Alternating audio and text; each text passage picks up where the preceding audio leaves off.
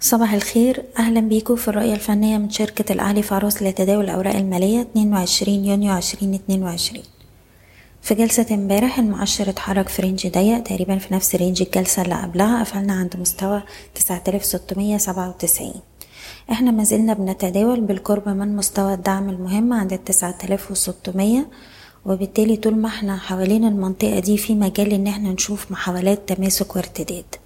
أول مستوى مقاومة هيقابلنا هيكون عند مستوى العشر تلاف نقطة وده أول اختبار للقوة الشرائية.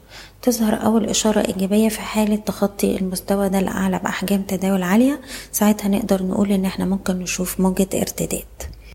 وبالنسبة لسي اي بي هو بقاله تلات جلسات بيتداول أعلى مستوى الدعم بتاعه تمانية وتلاتين تلاتين. وبالتالي فوق المستوى ده ممكن نشوف محاولات ارتداد لغاية مستوى الأربعين جنيه. وبالنسبة لسهم أبو قير السهم دلوقتي بيتداول عند مستوى دعم مهم عند التلاتة وعشرين أربعين. وطول ما إحنا فوق المستويات دي في مجال إن إحنا نشوف محاولات ارتداد لغاية الخمسة وعشرين عشرين والستة وعشرين تلاتين.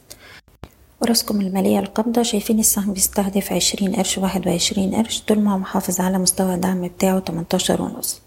وراسكم للاستثمار القابضة بتستهدف مستويات الواحد وعشرين ونص وده طول ما هو محافظ على مستوى الدعم بتاعه تسعتاشر قرش. وبالنسبة لسهم مينا للاستثمار السياحي لفت نظرنا ارتفاع أحجام التداول خلال الأربع جلسات الأخيرة.